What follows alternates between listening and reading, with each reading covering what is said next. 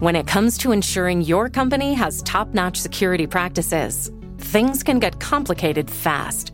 With Vanta, you can automate compliance for SOC 2, ISO 27001, HIPAA, and more. Vanta's market leading trust management platform can help you unify security program management with a built in risk register and reporting, and streamline security reviews with AI powered security questionnaires. Over 7,000 fast growing companies like Atlassian, Flo Health, and Quora use Vanta to manage risk and prove security in real time. You can watch Vanta's on demand video at vanta.com slash decoder to learn more. That's V-A-N-T-A dot com slash decoder. This episode is brought to you by State Farm. If you're a small business owner, you know that it isn't just your business, it's your life. And whatever your business might be, you want someone who understands. That's why you might want to check out State Farm's small business insurance. Why? Because State Farm agents are small business owners too, living and working in your community. That means they know what it takes to help you personalize your policies for your small business needs. Like a good neighbor, State Farm is there. Talk to your local agent today. Hello and welcome to Decoder. I'm Nilay Patel, editor in chief of The Verge, and Decoder is my show about big ideas and other problems. Today I'm talking to Kashmir Hill, a New York Times reporter whose new book, Your Face Belongs to Us A Secretive Startup's Quest to End Privacy as We Know It, chronicles the story of Clearview AI, a company that's built some of the most advanced facial recognition and search technology that's ever existed. As Kashmir describes it, you just plug a photo of someone's face in the Clearview's app, and it will find every photo of that person that's ever been posted to the internet. It's breathtaking and scary. Now, Cash is a terrific reporter. At The Verge, we've been jealous of her work at places like Forbes, Gizmodo, and now The Times for years. She's long been focused on covering privacy on the internet, which she is the first to describe as the dystopia beat, because the amount of tracking that occurs all over our networks every day is almost impossible to fully understand or reckon with. But people get it when the systems start tracking faces, when that last bit of anonymity goes away. And it's remarkable that big tech companies like Google and Facebook have had the ability to track faces like this for years now, but they haven't really done anything with it. It seems like that's a line that's too hard for a lot of people to cross, but not everyone. Your Face Belongs to Us is the story of Clearview AI, a secretive startup that until January 2020 was virtually unknown to the public, despite selling this state of the art facial recognition system to cops and big corporations. The company's co founders, Ton-That and Richard Schwartz, are some of the most interesting and complex characters in tech, with some direct connections to right wing money in politics.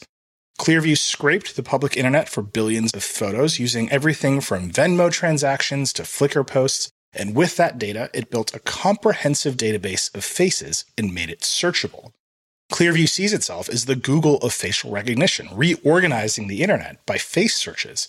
And its primary customers have become police departments and now the Department of Homeland Security. Cash was the journalist who broke the first story about Clearview, starting with a bombshell investigative report that blew the doors open on the company's clandestine operations. Over the past few years, she's been relentlessly reporting on Clearview's growth, the privacy implications of facial recognition technology, and all of the cautionary tales that have inevitably popped up, from wrongful arrests to billionaires using the technology for personal vendettas. The book is fantastic. If you're a decoder listener, you're going to love it. I highly recommend it.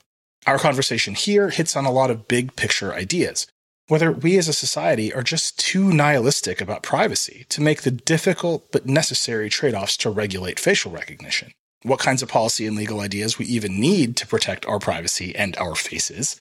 And what laws are on the books right now. There's an Illinois biometric privacy law that comes up quite a bit in this conversation. And at the end, Cash tells us why she's actually hopeful that we're not all going to live in a dystopian future. It's a great conversation. It's a great book. I loved it. I think you're really going to like it. Here's Kashmir Hill, author of Your Face Belongs to Us. Here we go.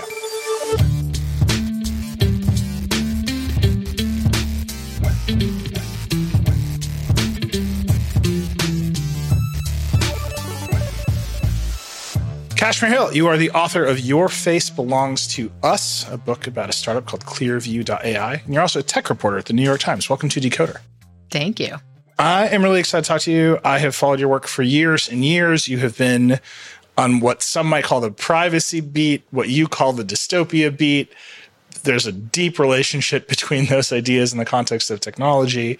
And it all comes to a head in this book, which is about a startup called Clearview. It is founded by a number of characters. There's a number of links to the alt right, the whole thing. But fundamentally, what they do is scan faces and do facial recognition at scale. And there's just a lot of themes that collide in this book. It is kind of an adventure story. It's a lot of fun. Let's start at the very beginning. Describe Clearview AI and what they do and why they do it. Clearview AI basically scraped billions of photos from the public internet. They now have 30 billion faces in their database collected from social media sites like Facebook, Instagram, LinkedIn, Venmo. They say that their app identifies people with something like 98.6% accuracy. And at the time I found out about them, they were secretly selling this kind of superpower to police and no one knew about it. So, that first step, we're going to take a bunch of faces off the public internet. A lot of technology companies start by just taking stuff off the public internet. Uh, we're in a time right now that, you know, the context of everything is generative AI. There's a million lawsuits about whether you should be able to just like freely scrape information off the public internet to train a generative AI system. That theme comes up over and over again, but there's something in particular about faces and what Clearview AI did with faces that everyone reacts differently to. Why do you think that is? I just think it's so personal. You know, who we are is in our face. And this idea that anyone can kind of snap a photo of us and suddenly know not just who we are and kind of where we live and who our friends are, but dig up all these photos of us on the internet going back years and years. I think there's just something inherently privacy invasive about that that just is more resonant for people than uh, cookies or you know tracking what website you websites you've been to. It's really controlling your identity. As you've been talking about the book, promoting the book, have you sensed that people respond to it differently when it's faces? The reason I ask this is because you have done a lot of reporting about cookies, about advertising tracking, about all of these pretty invasive technologies that permeate the internet and thus modern life. And it's it it always feels pretty abstract. Like you have to start by explaining a lot of stuff to get to the problem when you're talking about cookies on a website or advertising or something. When you start with faces, it seems immediately less abstract. Have people responded to the to the book or the ideas in it differently because it's faces? Well, one, just everyone gets the face, right? You don't need to be a technology expert to understand why it might be invasive for somebody just to know who you are or or find your face in places that you don't want them to find it. I also think that it builds on all that privacy reporting I've been doing for years, all that online tracking, all those dossiers that have been created about us online that we've created and that other people have created on us. The face is the key to accessing all that in the real world. Kind of like all this online activity, the dossier can now just be attached to your face as you're moving, you know, as you're walking down the street, when you're making a sensitive purchase at a pharmacy, when you're trying to get into Madison Square Garden, all of a sudden, yeah, you it's it's like uh, your Google footprint attached to your face. Talk about Clearview AI itself because the big companies have kind of had this capability for a while and to their credit, they haven't really done much with it. You know, Google Photos inside of Google Photos will do some face matching, but that's not public as far as we know. Facebook can obviously do it, but they keep that inside of Facebook. Clearview is just like, we're doing it. We took a bunch of data and we're doing it. Now the cops can look at your face. Why is this company different? How did it start?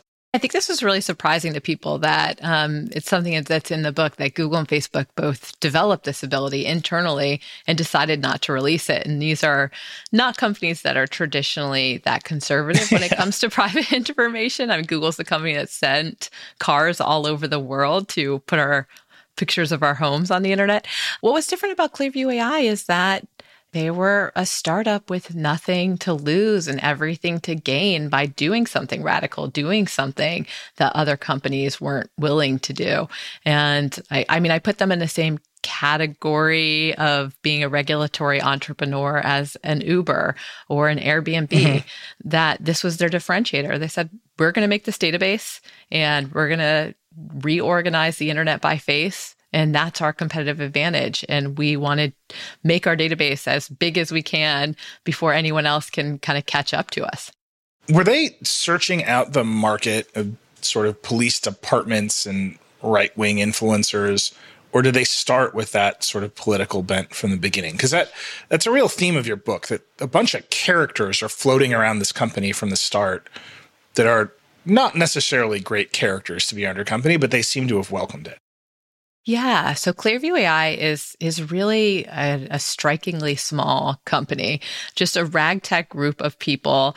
I think exemplified by the technical co-founder Hoan Ton-That, this young guy. He grew up in Australia, obsessed with technology, obsessed with computers, 19 years old, drops out of college and moves to San Francisco and is just kind of, you know, trying to make it in the tech gold rush. It was 2007. He becomes a Facebook developer. Then he starts doing these kind of silly iPhone games. He makes a, an app called Trump Hair where you can put Donald Trump's hair on, on people in your photos. I mean, just, you know, kind of throwing spaghetti at the wall to see what will stick.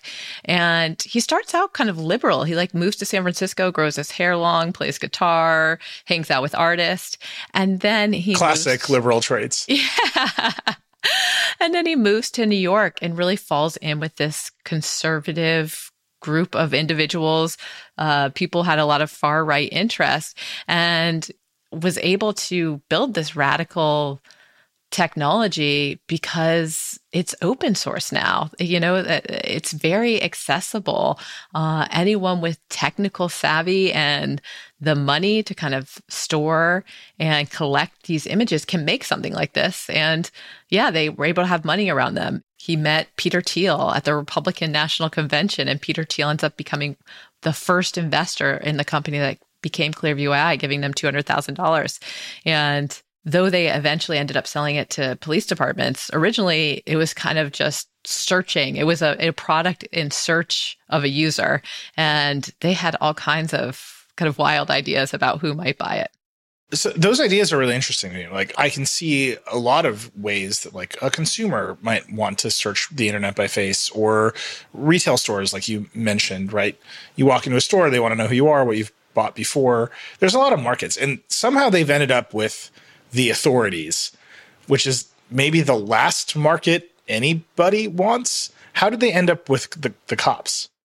So they originally were trying to sell it to uh, private businesses hotels, grocery stores, commercial real estate buildings. They would also give it to investors and people who own those grocery stores and buildings. So that's one of my favorite anecdotes about one of the first uh, users of Clearview AI, this billionaire in New York, John Catsimatidis, who had the app on his phone, was thinking about putting it in his grocery stores to identify shoplifters, specifically Haagen-Dazs thieves, and ends up ends up in an Italian restaurant in Soho, and his daughter walks in, and she's got a man on her arm, and he didn't know who it was, so he asked a waiter to go over and take a photo of them, and then runs the guy's photo through Clearview AI and figures out who he is. He's a San Francisco uh, venture capitalist and he approved. Of course. But yeah, originally they were just like, who will pay for this? And when it was getting vetted at one of these real estate buildings as kind of a tool to use in the lobby to vet people coming in,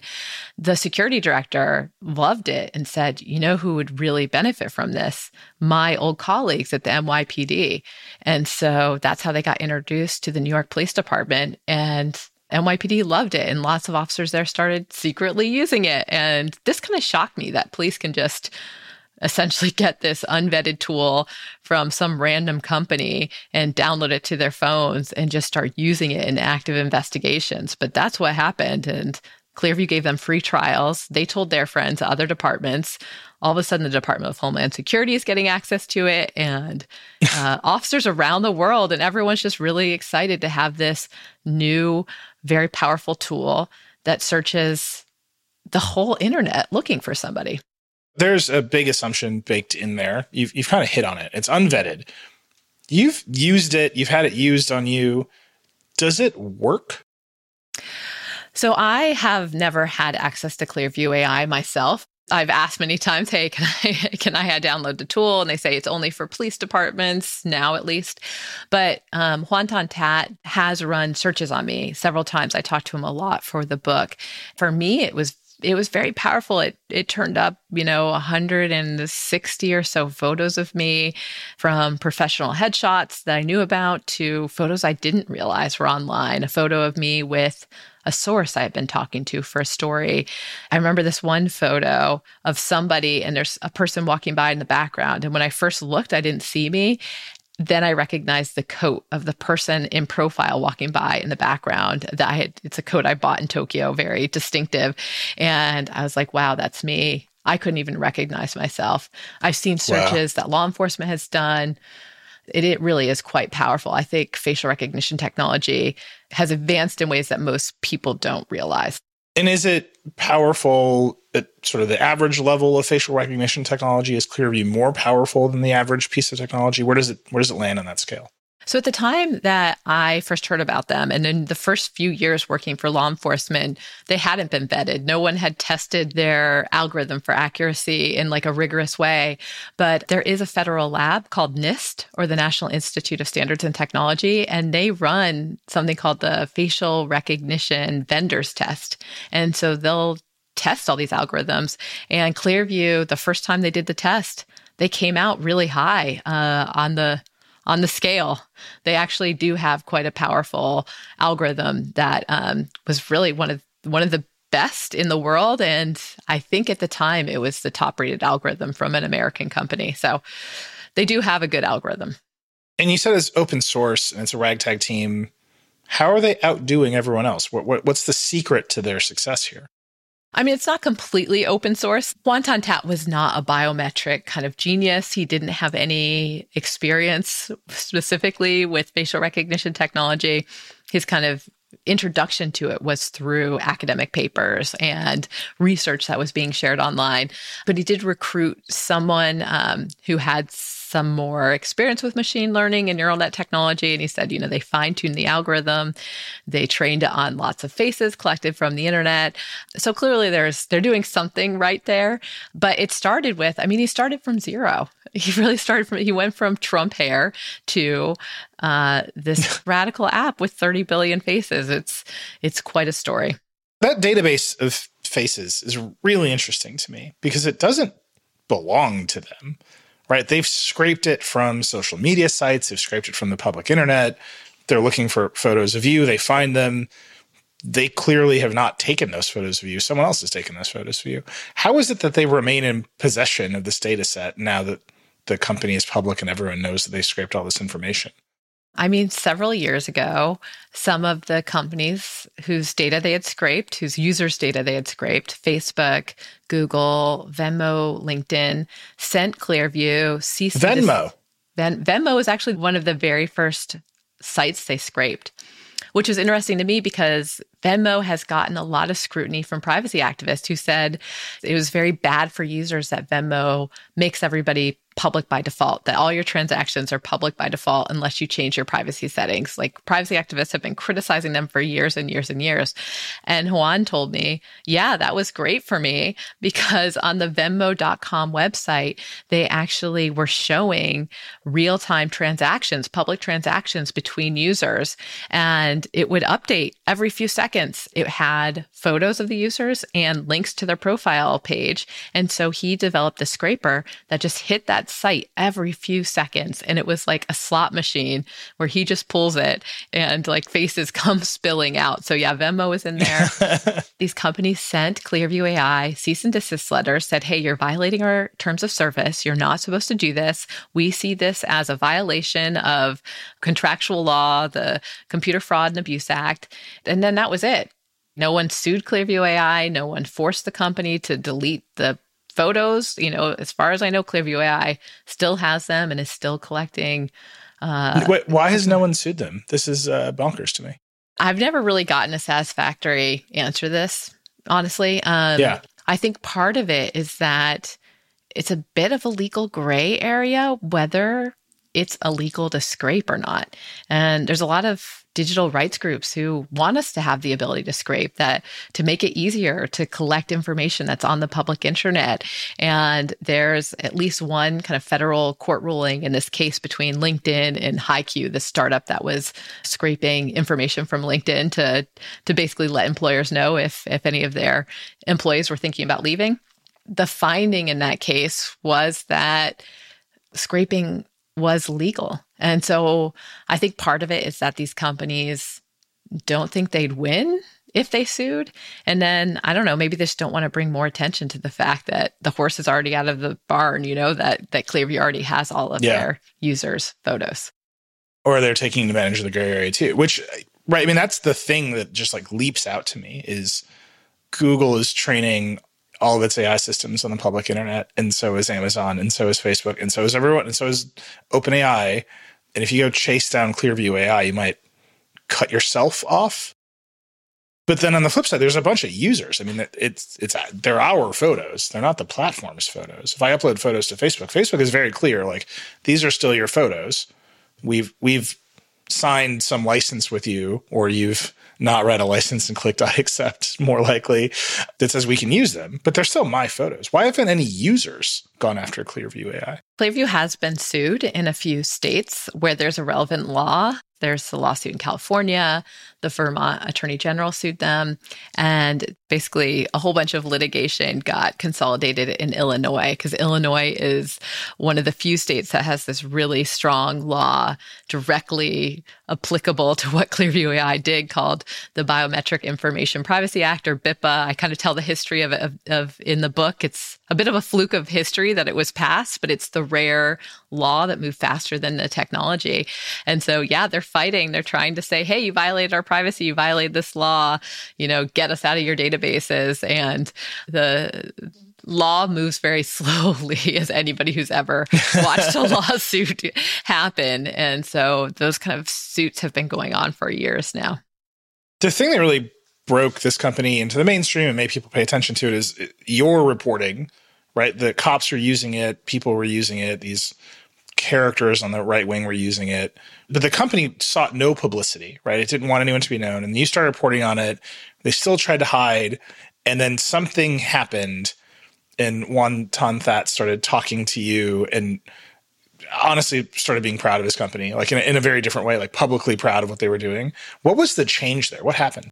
Yeah, I mean, when I first started reporting on Clearview AI, they very much wanted to stay in the shadows, and they actually um, were kind of uh, not talking to me but tracking me they'd put an alert on my face so that when law enforcement officers who i was talking to uploaded a photo of me to show me what the results were like the, the company would get an alert and they would reach out to the officers and tell them stop talking to her. They deactivated one of their accounts. That was a bit creepy for me. But at some point they changed their mind and they hired a crisis communications consultant basically an expert that you go to when you're having a pr disaster. And they went with this woman who she's a political person. She was who Eliot Spitzer called when he was having his uh, his troubles. I think she told them look, you can't stop her. She's going to do this story. And we need to go on the offensive here. We need to defend what you've built and uh, try to make sure that your company stays in existence and can keep doing business. Because it looked pretty bad when I first started looking into them. I mean, their their efforts to hide themselves while they're exposing so much about millions of people was not a good look. So when the tone changed and they hire a crisis person, they start engaging with you in the reporting. What was the pitch for why this was a good thing to build? Like, I can come up with hypothetical reasons why some hypothetical facial recognition system is good to build. But here you've got a real one. Here you've got actual cops who are using it.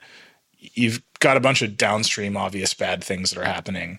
What was their pitch for why it was good? What Hoan Ton-That says, what he's kind of evolved into around facial recognition technology, is that what the company is selling you know, this power for police officers to identify criminal suspects, to solve crimes is the best possible use of facial recognition technology that they are making the world safer more secure. It's being used to rescue children.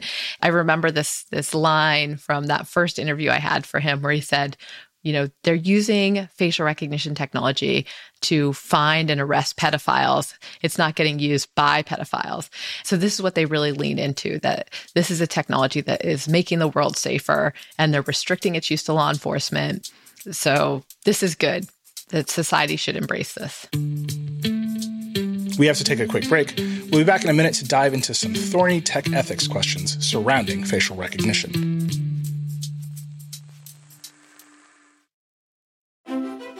Support for today's show comes from Deloitte. Here's the story of innovation told in five words try, explore, connect, pivot, transform. See what happened there? As soon as Connect entered the story, innovation became achievable. That's why Deloitte works with clients and tech alliances to bring together the people, ideas, and technologies to overcome, solve, and of course, transform. Connect to what matters for innovation. Start at Deloitte.com slash US slash innovate.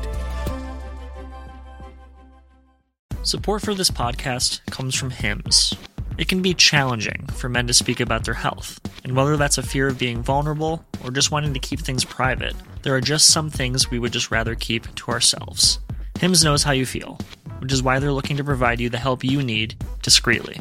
Hims is a men's healthcare brand looking to provide simple and convenient access to science backed treatments for men. The entire process is 100% online, so you can get a new routine of improving your overall health in private. If prescribed, your medication ships directly to you for free and in discreet packaging. No waiting rooms and no pharmacy visits. So while it can be tough to deal with this part of your life, it doesn't mean you have to do it alone. Start your free online visit today at hims.com slash decoder. That's H-I-M-S dot com slash decoder for your personalized treatment options. hims.com slash decoder. Prescriptions require an online consultation with a healthcare provider who will determine if appropriate. Restrictions apply. See hims.com slash decoder for details and important safety information. Subscription required. Price varies based on product and subscription plan. Welcome back. We're talking with Kashmir Hill about the big risks facial recognition poses to privacy. So, this runs right into the trade offs of all technology that is used by law enforcement. And it, it seems like they are a battering ram of rhetoric when it comes to why law enforcement is using it. Like you say, we're catching pedophiles and thus no more questions should be asked whenever I hear that, my the red flags go off for me. Right? It's you're trying to prevent me from asking questions about the Fourth and Fifth Amendment. You're trying to prevent me from asking questions about privacy by making them seem morally wrong to ask. But there's a part of me that says, look, the technology definitely has an error rate. I don't know what the cops are doing. I can't audit their use of it. When they do rely on technology like this, history and statistics suggest that it will have a disproportionate impact on marginalized communities. Has Clearview addressed any of this, or are they just saying the classic tech company line of this is a tool and tools are neutral and it depends on who uses it and why? Clearview uh, definitely kind of pushes that onus to police departments and saying, you know, we're just providing the technology for them to use. They should never arrest somebody based on a Clearview, you know, match alone, and that they need to do inv- more investigating. I think for us as a society, there's just a lot to evaluate here. I've talked to a lot of officers who, yeah, they've they've solved crimes with Clearview AI as a, a starting point. Horrific things, you know, abuse of children, but I think we need to ask ourselves are we comfortable with this database of probably hundreds of millions of people, probably you and me, should we all be in the lineup every time the police are trying to solve a crime, whether it's shoplifting or murder? You know, if they are going to use facial recognition technology, what are the rules? Do you need to get a warrant to search a database like this? Should every officer just have this on their phone and use it whenever they want? What do you do after you get a match? Uh, what kind of crime should you use it for? I mean, even if we just accept that it's a useful tool, there's still so many conversations we have to have. Uh, I know of at least one person who has been misidentified as a criminal suspect because of Clearview AI. He lived in Georgia it was uh, basically purse theft in Louisiana. He was the hit. He got arrested the day after Thanksgiving, put in jail for a week awaiting extradition. The Louisiana had to hire lawyers to clear all this up. I mean, it can be really damaging when it goes wrong or if the police kind of trust the face match too much. Not to mention what happens if it starts getting rolled out more widely. And we kind of look at China as an example of that. Like, what if we start having a technology like this running all the time on all the cameras, kind of tracking us everywhere we go? It can be used in chilling ways against protesters or to, you know, gather damning information about a political opponent. It's such a range that I really think we need to think hard about this and not just let it kind of slip in and become ubiquitous or become normalized without setting up some guardrails.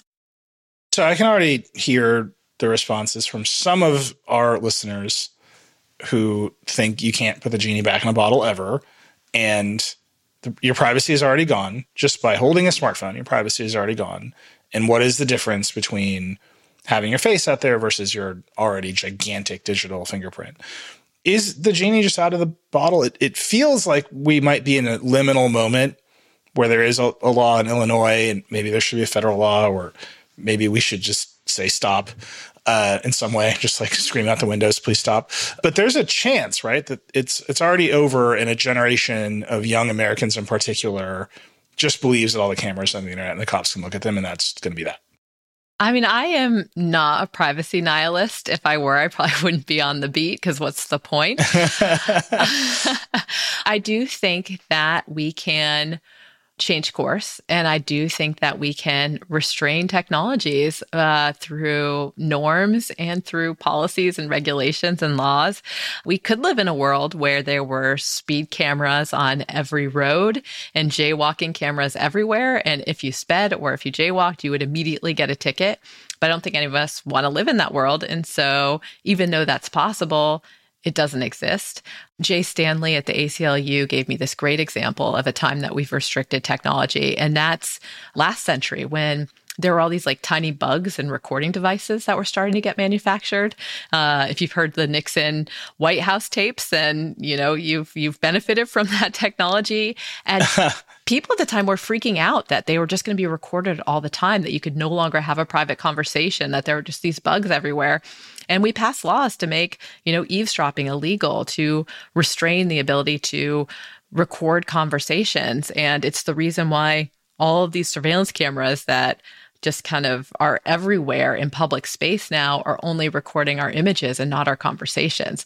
So yeah, I don't think we just need to accept that this is we're going to live in this dystopian world because technology makes it possible. I think that we can choose the world that we live in. I hope that we won't just have ubiquitous facial recognition all the time because I think it would be so chilling to not be able to gossip at dinner without the worry that a person next to you is going to, you know, identify you with a app on their phone and blast out what you're talking about on Twitter or or or X as we I guess we call it these days. Well, put that into practice for me. I've read a lot of your reporting. A lot of your reporting is about how the big tech companies build these ubiquitous surveillance networks, mostly to put advertising in front of us. At the end of it all, like they're just trying to sell us some paper towels, right? And like faster than ever before. And there's billions of dollars in between me and the paper towels. But like that's what it's for, right? It's like very targeted advertising. And there's some debate about whether it's even effective, which I think is very funny. But that's what it's largely for. And I go out, you know, I see my family, I, I listen to our readers, and they're like, Facebook is listening to us on our iPhones.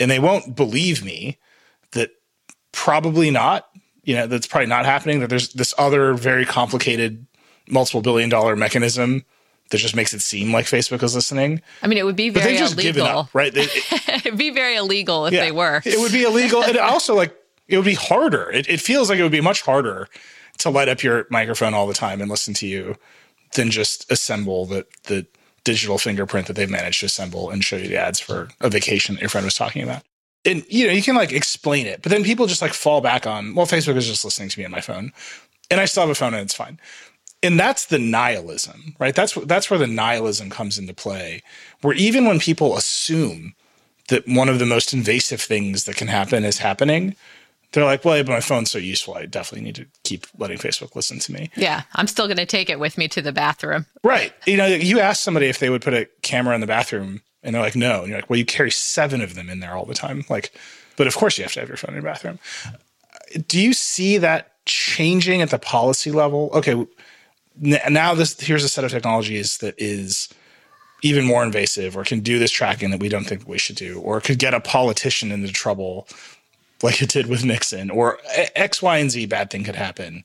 We should probably restrict it before it gets widespread. Or is the nihilism, the cultural nihilism around privacy, kind of still the dominant mode? I feel like we're at the tipping point right now of deciding, you know, are we going to continue having anonymity in our everyday life, in our public spaces, or not? I hope we go the way of yes. And and I feel like lawmakers oftentimes it is very private for them. And how does this get used against them? And I think about, you know, that that that crazy recording from the Beetlejuice show. and, you know, you're you're fondling your boyfriend and getting fondled, and you kind of think you're anonymous. I wasn't sure where that was going to go. I thought you were going to talk about the actual movie Beetlejuice and not Lauren Boebert, but yeah, I'm glad we got there. Uh, you know, you're in this crowd. I think it's the first time anyone said fondle on Decoder. I want to be clear. crowd and you're anonymous and like you don't realize they have these night vision cameras at the show staring down at you, capturing everything that's happening. I think if we have more moments like that that affect lawmakers where, yeah, they, they thought they're in this private space and think that it was being taped, that it would be tied back to them. I just think all of us, even if you think, oh, I'm fine, like I'd be fine with people knowing who I am, there's just, there's moments in your day where you're doing things that you just wouldn't want easily known by strangers around you or, you know, a company or government. I, I just think that that is true. So, and we have seen this get restricted other places like Europe investigated all the privacy regulators in Europe and Canada and Australia. They looked at what Clearview did and they said, this breaks our privacy laws. You're not allowed to collect people's sensitive, you know, information, biometric uh, face print this way, and do what you're doing. And they kicked Clearview AI like out of their out of their countries. Is Clearview still collecting the data? Are they still scraping the internet every single day, or is the database fixed? So when I first wrote about them in January 2020, they had 3 billion faces. And today, uh, well, they probably have more, but last I heard they had 30 billion faces. So they are continuing to grow their database. Do we know what the sources are of that growth? Is it still the public internet or are they signing deals? How's that working? You know, unfortunately, they're not a government actor. They're a private company. So I can't send them a public records request yeah. and find out what all their sources are. So I mostly see it through when I see a, an example of a search, whether they run it on me or I see it show up in a police investigation. But yeah, I mean, it seems like pretty wide out there. I mean, news sites, employer sites, they seem to be pretty good at targeting places that are likely to have faces. And one of my last meetings with Hoan Ton-That before I was done with the book, they had just crawled Flickr. And he himself was finding all these photos of himself when he was a kid, like a baby coder in Australia. He said, It's a time machine. We invented it. And he did a search on me and it showed photos I didn't know were on Flickr that one of my my sister's friends took. It was me at a point oh my in my God. life when I was depressed, I was heavier, I weighed more. I like don't put photos from that time on the internet, but there they were. Clearview had them. You know, we have a joke on the Verge staff that the only functional regulation on the internet is copyright law. Like, if you want something to come down off the internet, your fastest way to doing it is to file a DMCA request. I'm shocked that a bunch of Flickr users haven't done this with Clearview. I'm shocked that someone else has not realized, okay, this company boosted my photos. Um, Getty Images, we just had the CEO on Decoder. I'm shocked that they haven't done this. Is, is it just the company still in the shadows, or have they actually developed a de- defense? Uh, it, it just seems at this point, given the nature of copyright lawsuits on the internet, like it's out of the norm that there isn't one. Yeah, I'm not a lawyer. I just played one when I was a baby blogger at Above the Law. But what Clearview often argues is that they are very comparable to Google.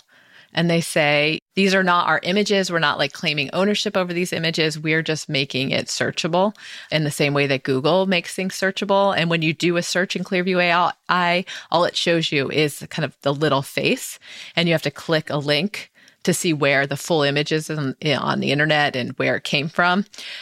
I have talked to officers who have found deleted photos with Clearview AI. So it makes me think that they are, in fact, storing the images. uh, but yeah, I just, I haven't seen somebody make that argument against them yet. so what's interesting is someone did once upon a time make that argument against Google, right? And there is that case. Uh, we're already in the Boebert zone, so I will say it was Perfect Ten versus Google. Perfect Ten was a softcore porn magazine, I think, uh, and Google was doing Google Images, and they were taking the the thumbnails. A lot of the law of the internet is like this. It's it's just, it's the way it is. There is Google Images, right? There is reverse image search on Google.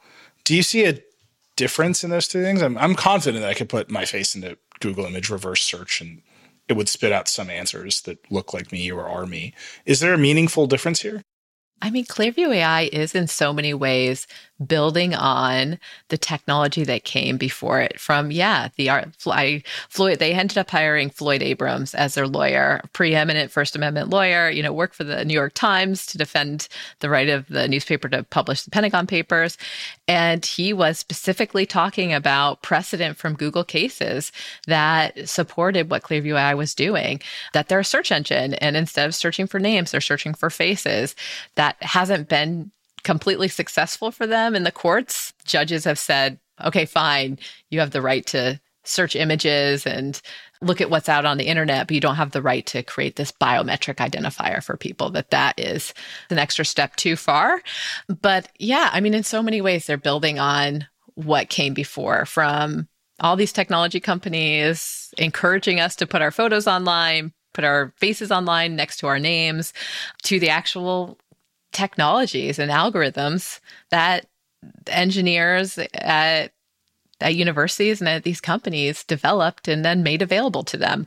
So yeah, they're they're building on what came before. I don't think that necessarily means that we do have to keep letting them do what they're doing, but so far we have in the US, in much of the US. We have to take another quick break. We'll be right back to talk about the court battles and policy debates surrounding Clearview AI. Support for Decoder comes from Shopify. Some people might say cat memes built the internet, but it's e commerce that keeps the lights on. If you've dreamt of building a business, Shopify can be a great place to start. Shopify is the global commerce platform that helps you sell at every stage of your business. It doesn't matter if you're a well established global brand or selling handcrafted goods out of your home workshop, Shopify has the tools to help you go further. Like their AI powered tool Shopify Magic, or their built in marketing tools that can help you create, execute, and analyze campaigns. You can sell wherever, too, online or with their in person point of sale system. Millions of entrepreneurs of every size across 175 countries rely on Shopify for their e commerce needs because businesses that grow, grow with Shopify. Sign up for a $1 per month trial period at shopify.com slash decoder, all lowercase. Go to shopify.com slash decoder now to grow your business, no matter what stage you're in. Shopify.com slash decoder. This episode is brought to you by State Farm. You've heard it before. Like a good neighbor, State Farm is there. But it's more than just a tagline. Because State Farm agents are small business owners themselves who live and work in your community.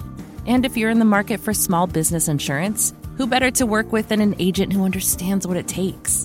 State Farm agents can help you create a personalized insurance plan that fits your small business needs and budget. Talk to your local State Farm agent today about small business insurance. Like a good neighbor, State Farm is there. We're back with Kashmir Hill to talk about policy and what comes next. So you mentioned the courts. There was a case in Illinois. The ACLU sued Clearview uh, for violating the Illinois biometrics law that you mentioned. They settled, and part of that settlement was Clearview agreeing to only sell the product to law enforcement and no one else. That seems like an awfully gigantic concession, right? We will have no customers except the cops. How did they get there? How did that affect their business? It was funny because both sides, you know, presented the settlement as a win.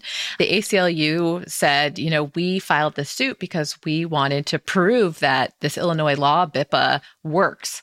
And Clearview AI did try to say that it's unconstitutional, that it was a violation of their First Amendment right to kind of search the internet and access public information.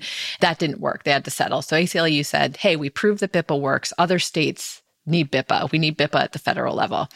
Meanwhile, Clearview agreed in the settlement to restrict the sale of their database only to the government.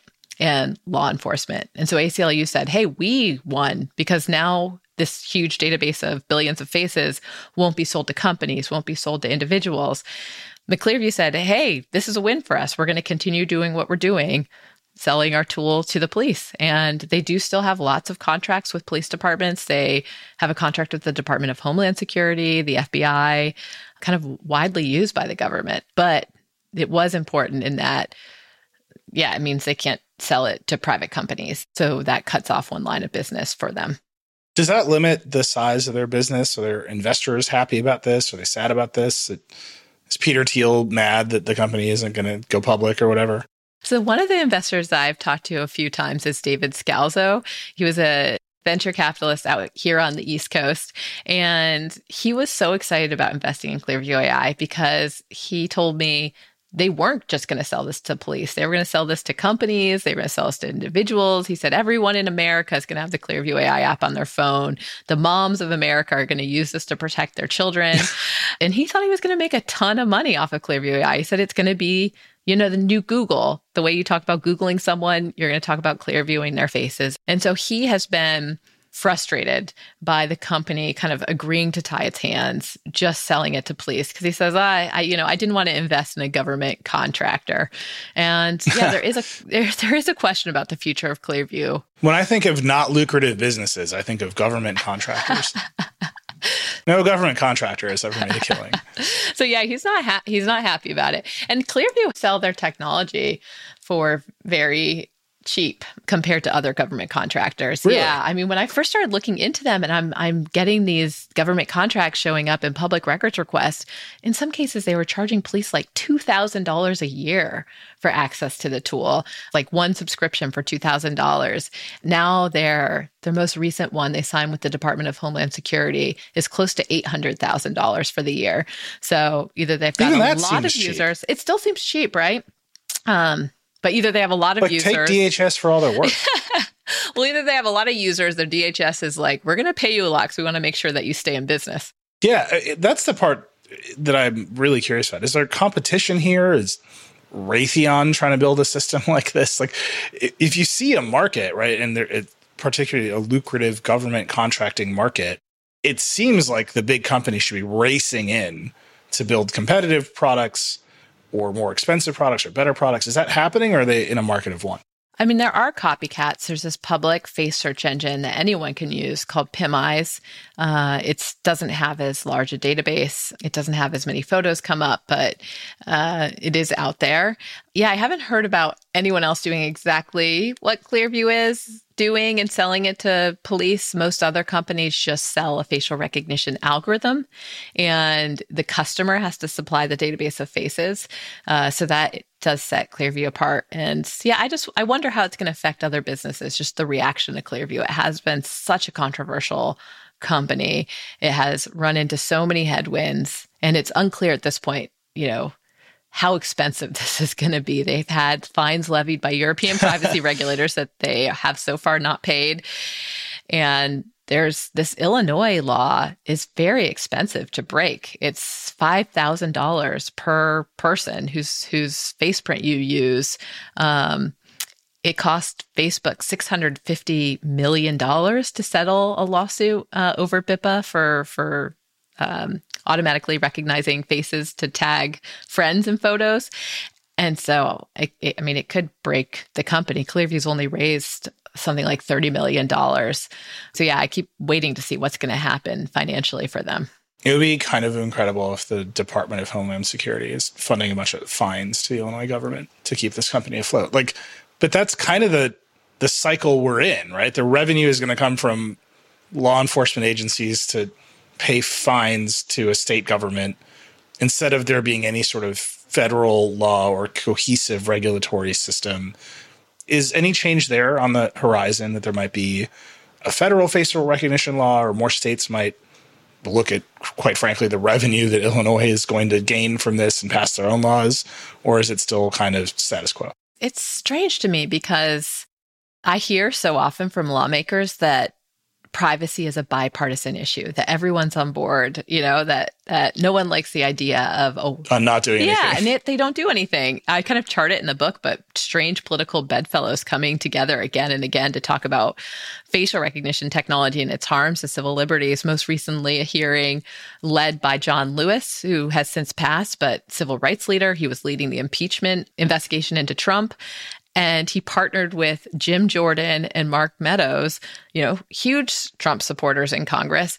And they had this hearing about facial recognition technology and they they said it. They said there's not much we agree on here, but this is a topic that unites us. We all believe we need to protect citizens uh, from invasions of their privacy. And then nothing happens. It's just so gridlocked at the national level that I don't have a lot of hope for something coming from there. But we have seen a lot of activity on this at the local level and at the state level from BIPA, and maybe other states would pass something like that to just pri- state privacy laws that give you the right to access information that a company holds on you and delete it. So if you live in California or Connecticut or Virginia or Colorado, Colorado, you can go to Clearview and say, Hey, I want to see my results.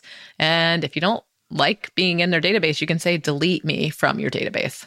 Do you think enough people know that they can do that? If I lived in one of those states, I would be doing that like every week and just being like, who knows about me? Delete it.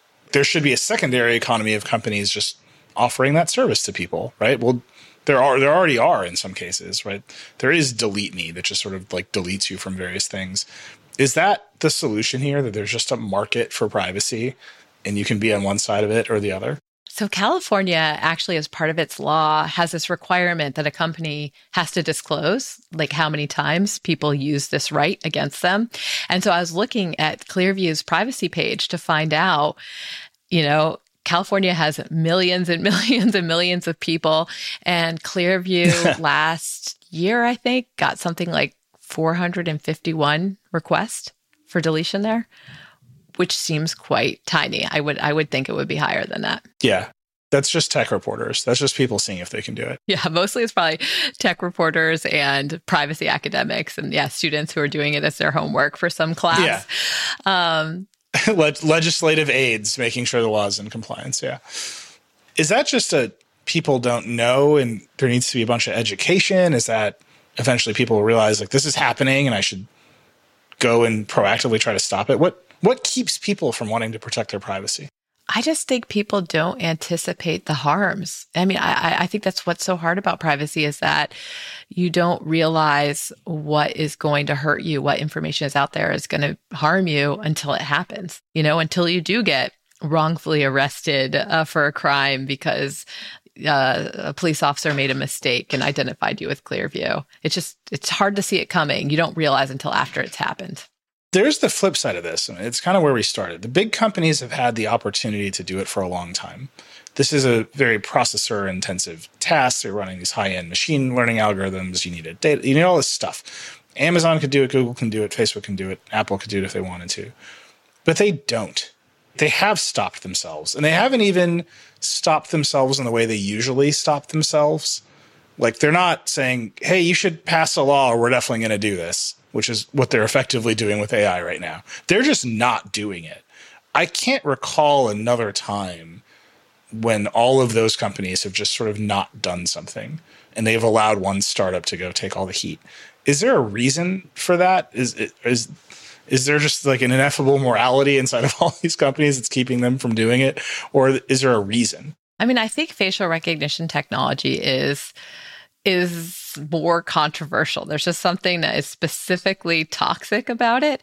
I, I do think there's worry. I think there's worry about legality. Illinois has this has this law around use of face prints. So does Texas. Is it is it really just Illinois is keeping everyone from doing it? Well, I remember a few years ago when Google had that art selfie app. Do you remember that? You could take a, your photo and it would tell yeah. you what masterpiece you you look like. And it didn't work in Illinois and it didn't work in Texas. They kind of geofenced them off because they're, I mean, it is a really expensive law to break. So I think that's part of it. And, you know, they have introduced this technology in ways like when I go on my iPhone, I can search all my photos by face and see them all. And, and that's a convenient tool and I think their users like it. Maybe it's just we as a society aren't asking for the ability to just recognize everybody at a cocktail party. I mean, Meta, Andrew Bosworth at Meta has talked a few years ago about how, how he would love to give us facial recognition capabilities in glasses. And it would be great at a cocktail party to put a name to a face or blind users or face blind people could use it. But that he's worried maybe society yeah. doesn't want this. Um, maybe it's maybe it's no. So I th- I think this is the killer app for these glass. Like I would wear the headset all day. You you could put me in one of their silly VR headsets all day long if I could do faces and names. Like I'm horrible at faces and names. I would probably be history's greatest politician if I could just remember people's names, right? Like I, I believe this about myself because it's how I excuse the fact that I am really bad at faces and names.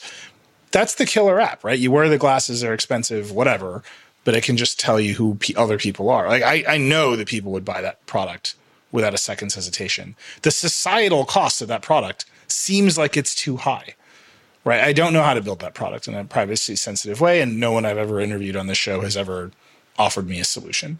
But the market wants that product, right? So the the version of this that I imagine could be possible would be like in the way that we set the privacy of our Facebook our Facebook profiles or our Instagram pages, we say this is public or this is visible only to friends or you know you can friends of friends can see the content. I could imagine a version of Meta's augmented reality glasses where you could set the privacy of your face and say, okay, I'm willing to opt into facial recognition technology and I want my face to be public. I want anybody who's wearing these glasses to know who I am. Or, you know, my social graph.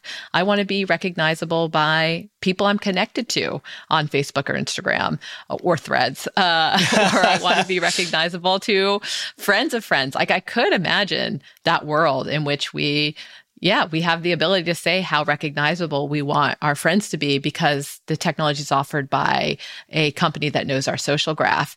I just wonder if that happens, how many people opt into that? And then do you get completely stigmatized if you're a person who says, I want to be private all the time? It feels like eating too much sugar or something, right? Like there's something happening here where, of course, I want everyone at the party to know who I am and what my interests are so they can come talk to me. But 10 years down the line, I'm sitting in a jail for a week waiting for my lawyer to tell the cops that wasn't me. Like those are so disconnected in time and harm that I'm, I'm just not sure how to communicate that to people. Right. Or you set your face to public because you're like, this is great for, you know, advertising my business.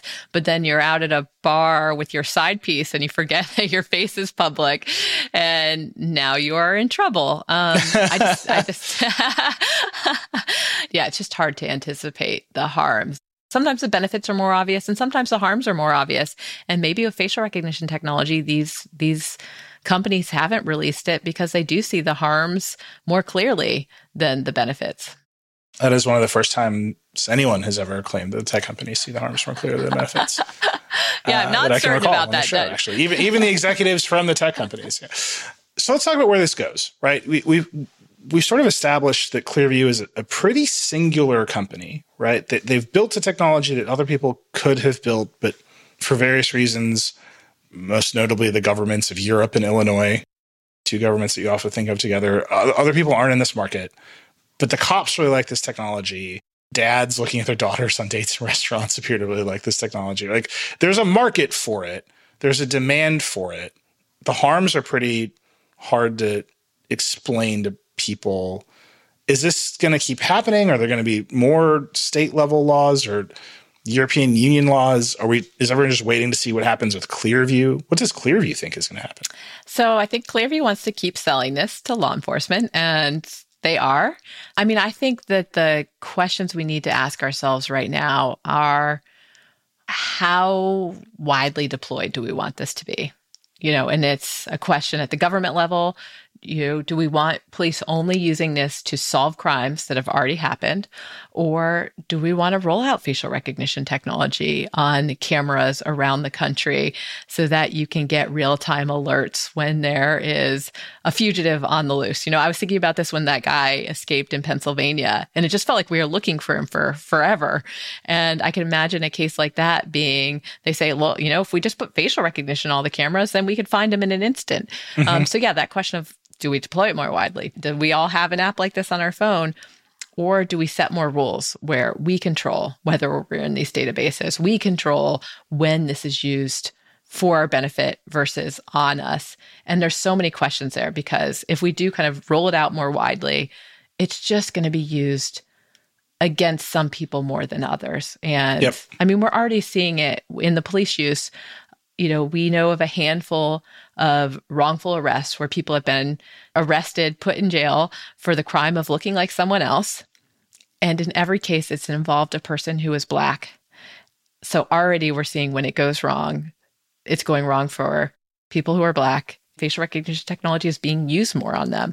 We need to make some decisions right now what we want the world to look like and whether we want our faces tracked all the time. Uh, I hope the answer is no. I hope that doesn't happen because I do think we need zones of privacy. Uh, and I, I don't want to live in a panopticon.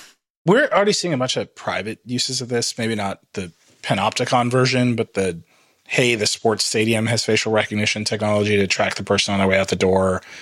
Madison Square Garden famously is tracking like lawyers from law firms that are suing the Dolan family. That that's happening. Is that gonna keep happening? Do some of these laws affect that too, or are we gonna have little zones of privacy and little zones of not privacy? Yeah. So Madison Square Garden installed facial recognition, as many shops now have done. Like grocery stores use this to keep out shoplifters. And Madison Square Garden was saying, you know, we want to keep out stalkers during concerts. We want to keep out people who've been violent in the stadium before. And then in the last year, they started using it to ban lawyers who worked at firms that had sued Madison Square Garden because the owner, James Dolan, didn't like them and how much money they cost him. But Madison Square Garden has done this with for all their properties in New York, you know, Beacon Theater, Radio City Music Hall, but they have a theater in Chicago. And they can't do that there because Illinois has this law. You can't use lawyers' face prints without their permission. So so again, laws work, and we could pass more of them if we want to. but yeah, I mean, um, companies are definitely rolling out facial recognition technology on us to kind of deter crime and then as a service. And I do see this in a lot of arenas now, the kind of like go through the concession line faster, just pay with your face for your Coke. And that's part of the normalization of the technology. I think that's fine. You know, if, the, if you're comfortable with that and it makes your life easier, that's great. But I think we should have limits on it so that they can't just start building some crazy face database and using it for something else. I really think we need to put limits on the technology to protect us. Well, if I've learned anything, it's that I need to move back home to Chicago. Clearly. That's, that's, my takeaway from this episode of Decoder. I left there a long time ago, but maybe it's time to go back. Uh, Cash, I am such a huge fan of your work. I love the book. I think it's out now. People should go read it. Tell them where they can buy it. They can buy it anywhere. Uh, you know, Amazon. If you're into the tech giants, you can get it at Barnes and Noble. I just like making people say they can buy it at Amazon. That's just a troll I do at the end of every episode. I like. Yeah, I, this has been great. I really recommend it. I like Bookshop.org because it supports your, you know, your independent bookstore, which is great. Thank you so much for being on Decoder Cash. This is great. Thank you so much. It was great to be here. I'd like to thank Kashmir Hill for taking the time to join Decoder. I'd like to thank you for listening to the show. I hope you enjoyed it. As a reminder, Cash's book, Your Face Belongs to Us, is available on Kindle and wherever you get your books. She's also the narrator of the audiobook version, so go check it out. As always, I'd love to hear what you think of Decoder. You can email us at decoder at theverge.com. I read all those emails. Or you can hit me up on threads. I'm at Reckless1280. We also have a TikTok. It's super fun. Check it out. It's at DecoderPod. If you like Decoder, please share it with your friends, subscribe wherever you get your podcasts. If you really love the show, hit us with that five star review. Decoder is a production of The Verge and part of the Vox Media Podcast Network. Today's episode was produced by Kate Cox and Nick Statt. It was edited by Kelly Wright. The Decoder music is by Breakmaster Cylinder. Our executive producer is Eleanor Donovan. We'll see you next time.